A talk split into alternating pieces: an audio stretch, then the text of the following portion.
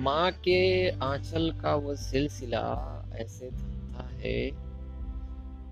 अब वो दो पल की भरम के मोह माया में गिरता रहता है, जिसे बिना कंबल और तकिए के नींद नहीं आती थी। अरे जिसे बिना कंबल और तकिए के नींद नहीं आती थी। अब तो ईटों और पत्थरों को अपना तख्त बनाता फिरता है। कुछ ऐसी मजबूरियों भरी ज़िंदगी बीत जाती है। गाँव से कुछ उम्मीदें लेकर शहर में तन्हाइयाँ अपने पास लेकर आती है।